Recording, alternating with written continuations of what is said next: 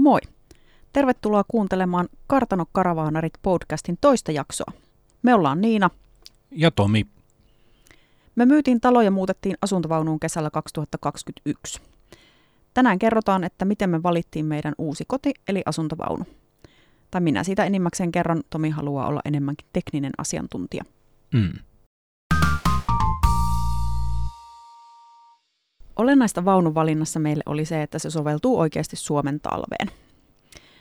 Ennen kuin me muutettiin vaunuun, niin meillä oli ollut jo muutaman vuoden asuntovaunu, joten meillä oli kokemusta joistain niiden ominaisuuksista jo valmiiksi. Me haluttiin alun perinkin sellainen vaunu, jolla me voidaan reissata myös talvella, ja se huomioituin valinnassa jo silloin vuosia sitten ja nyt uudestaan. Me vaunua valitassa luettiin esitteitä ja tutkittiin netistä kokemuksia ja puhuttiin kokoneempien karavaanareiden kanssa. Joidenkin merkkien esitteissä tai nettisivuilla saatettiin puhua neljän vuoden ajan vaunusta, mutta se saattoi tarkoittaa pärjäämistä vaunun kanssa Keski-Euroopan vuoden ajoissa. Me keskityttiin vaunuihin ja merkkeihin, jotka me tiedettiin sopivan pohjoisiin olosuhteisiin, ja monesti niissä on myöskin merkintä esimerkiksi Made for Finland tai Made for Scandinavia, ja silloin näitä meidän sääoloja on oikeasti huomioitu niissä.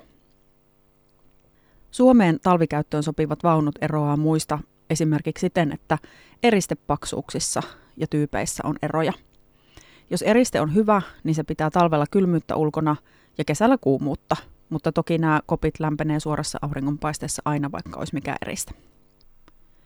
Koska vaunuissa käsitellään luonnollisesti myöskin vettä, niin vesisäiliön sijainti on yksi, mikä pitää huomioida silloin, kun puhutaan talvikäyttöisestä vaunusta. Vesisäiliöt sijaitsevat lämmitetyssä tilassa. Esimerkiksi meillä raikasvesisäiliö ja harmaavesisäiliö on sängyn alla. Sängyn alune on säilytystilaa ja sinne pääsee helposti nostamalla saranodun sängyn kannen ylös. Myös vesiputket kulkevat lämpimässä tilassa. Vesiputket kulkee lämpöpatterien ja lämmitysputkien päällä. Lämmitysjärjestelmän vaihtoehtoja vaunuissa on käytännössä kaksi. Vesikeskuslämmitys tai ilmakeskuslämmitys. Mutta näillä nimillä niistä harvoin puhutaan. Ilmakeskuslämmitys on käytännössä merkitään Trumatic, eli truma kavereiden kesken. ALDE puolestaan on vesikeskuslämmityksen yleisin merkki. Lämmitysmuotojen eroja on käytännössä se, että truma on siis ilmakeskuslämmitys, se lämmittää ilmaa. Lämpimä ilman puhallus on nopea tapa lämmittää vaunu. Me haluttiin vaunu, jossa on vesikeskuslämmitys eli ALDE. Vaunun seinillä kiertää lämpöpatterit, joissa kulkee ALDE lämmittämä neste. Mulle tulee Aldesta mieleen syksy. Tiedättekö sen tunteen, kun kulkee ulkona ja istahtaa jollekin kalliolle ja se tuntuu lämpimältä, vaikka aurinko ei paistakaan siihen? Niin Alde tuntuu vähän siltä, eli ympäriltä hohkaa sellaista tasasta ja pehmeitä lämpöä. Meidän nykyisessä vaunussa on myös vesikiertoinen lattialämmitys omana piirinään ja sen ohjaamiseksi on manuaalinen suntti. Jos vaunun lämmitys on päällä, lattialämmityksen saa päälle tai pois omasta kytkimestään. Tämä oli meille tärkeä ominaisuus paksuturkkisen koiran vuoksi. Edellisessä vaunussa lattialämmitys oli aina päällä, kun lämmitys oli päällä, ja sitä ei voinut ohjata erikseen. Silloin koiralla oli aina kuuma pötköttää lattialla. Alde lämpiää joko sähkövastuksella tai nestekaasulla. Energiamuodon valitsemme paikan ja tilanteen mukaan. Sähkölämmityksen korkein teho on noin 3 kilowattia ja tehon pystyy valitsemaan noin kilowatin portain. Nestekaasulämmityksen teho on suurimmillaan 5,5 kilowattia. Kovimmilla pakkasilla lämmitys tapahtuu kaasulla. Tavallisen 11 kilon nestekaasupullon energiasisältö on noin 141 kilowattituntia. Tästä saa laskettua kilowattitunnin hinnan, kun jakaa pullo hinnan energiasisällön määrällä. Eli siis jos kaasupullo maksaa 29 euroa, 1 kilowattitunti kaasua maksaa silloin 20,6 senttiä. Useilla eri alueilla sähkö maksaa 25-35 senttiä kilowattitunti, eli monesti kaasu on edullisempaa kuin sähkö. Vaunumme lämpö pysyy hyvin tasaisena. Päivälämmöksi ollaan säädetty 20 astetta ja yöksi lämpötilapyynti on 18 astetta.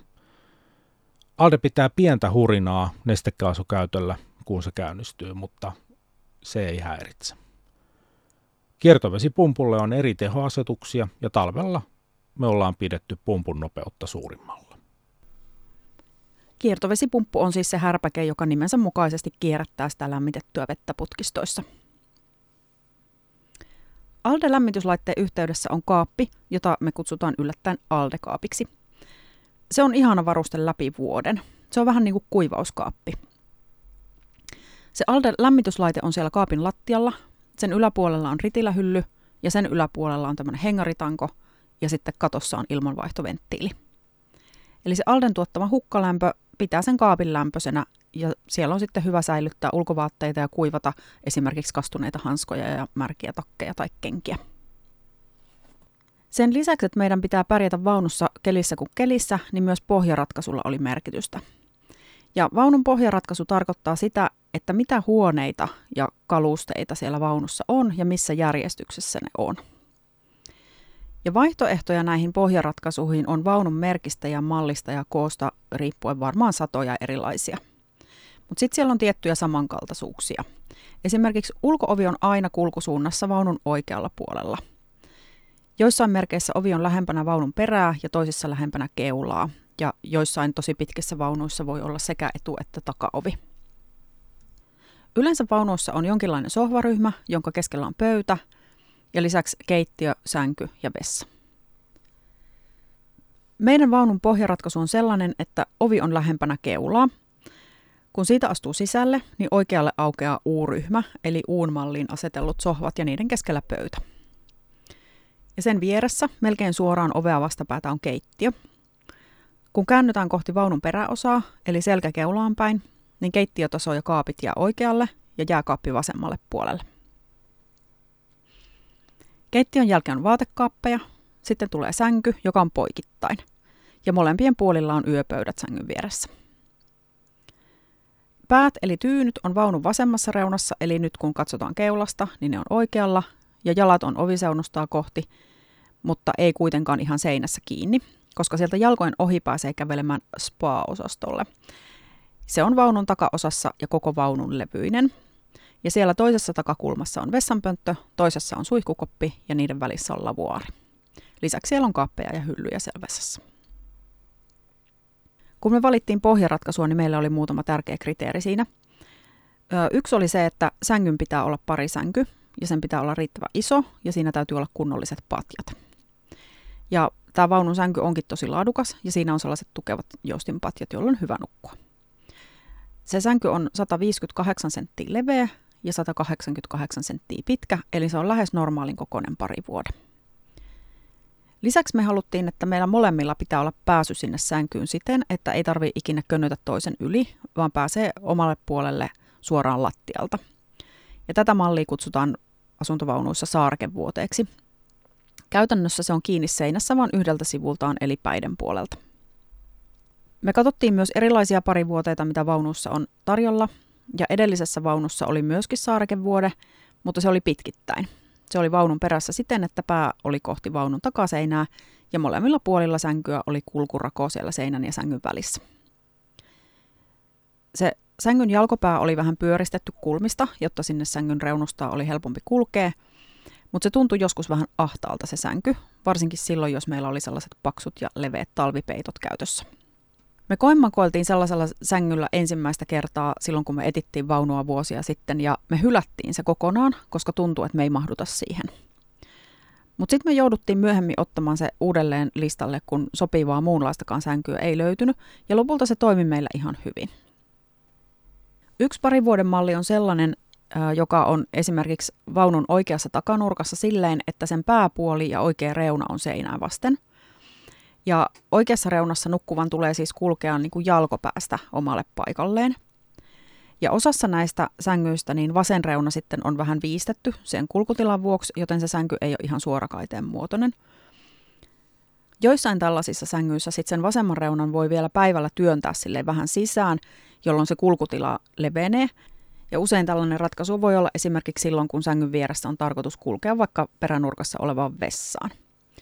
Me ei kuitenkaan haluttu tällaista sänkyä, että toisella ei ole pääsyä sängyn vierustalle, eikä haluttu sellaistakaan, että sänkyä pitää päiväksi niin kuin kaventaa, että mahtuu kulkeen. Meille vaunun valinnassa oli olennaista se, että sänky on koko ajan sänky. Yleensä vaunun sohvaryhmästä voi tehdä sängyn, mutta me ei missään tapauksessa haluttu sitä, että joka aamu ja joka ilta on sänkyjumppa, eikä pöytä ole käytettävissä, jos toinen vaikka nukkuu. Meillä riittää ihan se, että jos me saadaan vaikka pedattua se sänky joka päivä, niin siinä on ihan riittävästi meille tekemistä. Nyt kun me asutaan vaunussa, niin sänky on nukkumisen lisäksi myös oleskelutila. Eli toinen voi istuskella vaikka sohvalla tietokoneen ääressä ja toinen pötkötellä sängyllä katsomassa jotain sarjoja. Senkin takia se on hyvä, että se sänky on aina käytettävissä. Monissa vaunujen pohjaratkaisussa on erillisvuoteita, mutta me ei haluttu sellaista, vaan me halutaan nukkua samassa sängyssä. Ja edelleen, vaikka me ollaan asuttu vaunussa jo jonkin aikaa, niin nukutaan mieluummin samassa sängyssä kuin erikseen. Sängyn lisäksi toinen kriteeri oli paljon kaappitilaa. Koska me asutaan nyt kokopäiväisesti vaunussa, niin tavaroille pitää olla enemmän tilaa kuin silloin, kun me vaan harrastettiin asuntovaunuilua. Yleensä vaunuissa on säilytystilaa esimerkiksi sohvien ja sänkyjen alla ja niin on meilläkin.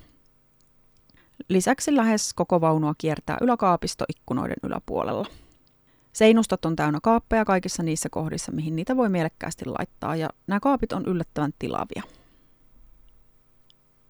Kolmas kriteeri vaunun valinnassa meillä oli se, että suihkutila on erillään vessanpöntöstä. Edellisessä vaunussa oli semmoinen pieni vessakoppi, joka oli myös suihku. Siellä oli suihkuverho, joka me irrotettiin aika pian, koska se oli aina lähinnä tiellä. Ja se olisi suojannut hyllykköä ja kaappeja ja vessan ovea, mutta jos sen laittoi sen suihkuverhon kiinni, niin siellä kopissa ei oikeastaan mahtunut enää seisomaan ilman, että se verho olisi liimautunut ihoon. Suihkuna toimi vessanhana, eli sen sai nostettua paikoiltaan ja käytettyä suihkuna. Ja me käytettiin sitä kerran tai pari semmoisessa tilanteessa, jossa hiet piti saada huuhdeltua ennen kuin lähdettiin reissuun, ja se ei oikeasti ollut kovin käytettävä. Jos olet käynyt joskus junan vessassa, niin se on oikeastaan aika tilaava tuohon verrattuna. Suihkuttanut jälkeen sitten kaikki siellä vessassa on märkää, jos niitä ei ole nostanut pois tieltä. Ja toisaalta se suihkuverho olisi sitten ehkä tämän takia pitänyt pitää siellä paikoilla. Nykyisessä vaunussa koko se vaunun leveys peräseinällä on vessaa ja suihkua.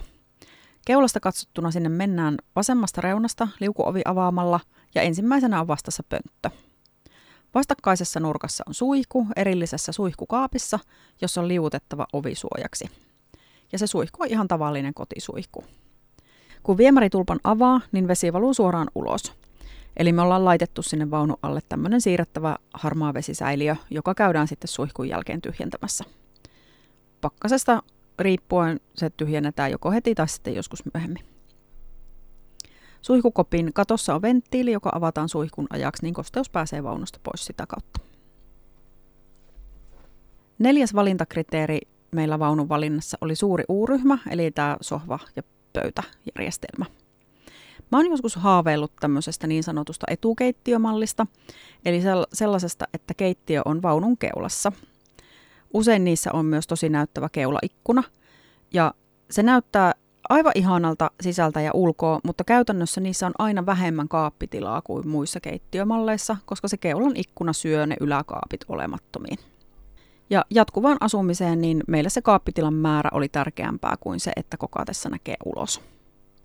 Etukeittiö liittyy olennaisesti uuryhmään silleen, että silloin kun keittiö on keulassa, niin sohvaryhmähän ei voi siinä olla, joten se on usein sitten keskellä vaunua. Ja koska sillä ei voi tukkia koko sitä vaunun käytävää, niin silloin se sohvaryhmä on pienempi kuin se keulassa oleva sohvaryhmä. Ja me käytiin koeistumassa tällaisia jossain vaunuissa ja se tuntui meille vähän ahtaalta oleskeluun se sohvaryhmä. Kun me valittiin edellistä vaunua vuonna 2016, niin silloin Tomin poika vielä reissasi meidän mukana ja silloin valintakriteerinä oli se, että hänelle on sänky, joka ei kuitenkaan poista tätä uuryhmää meiltä käytöstä, eikä sitä sänkyä tarvitse kasata ja purkaa joka päivä. Silloin me mietittiin kerrossänkyvaihtoehtoa, mutta valtaosan ajasta sitten se kerrossänky olisi ollut meille käyttämättä ja käytännössä siis kerännyt vaan rompetta itteensä. Silloin ratkaisuksi löytyi tämmöinen dinette eli aamiaispöytä. Siinä vaunussa suunnilleen siinä vaunun keskellä pituussuunnassa oli toisella seinustalla pieni pöytä ja pienet sohvat. Ja kun sen pöydän laski alas, niin siitä sai rakennettua sängyn, jonka pituus oli noin 170 senttiä. Ja silloin kun sille sängylle ei ollut tarvetta, niin se pöytä toimi keittiön apupöytänä, koska se oli keittiön vastapäätä. Joskus toinen meistä istui siinä tekemässä töitä, kun toinen oli tietokoneella siellä U-ryhmässä, ja se oli silloin tosi hyvä ratkaisu meidän tarpeisiin. Yksi pohjaratkaisu, mitä me aikoinaan mietittiin, oli niin sanottu lastenhuonemalli.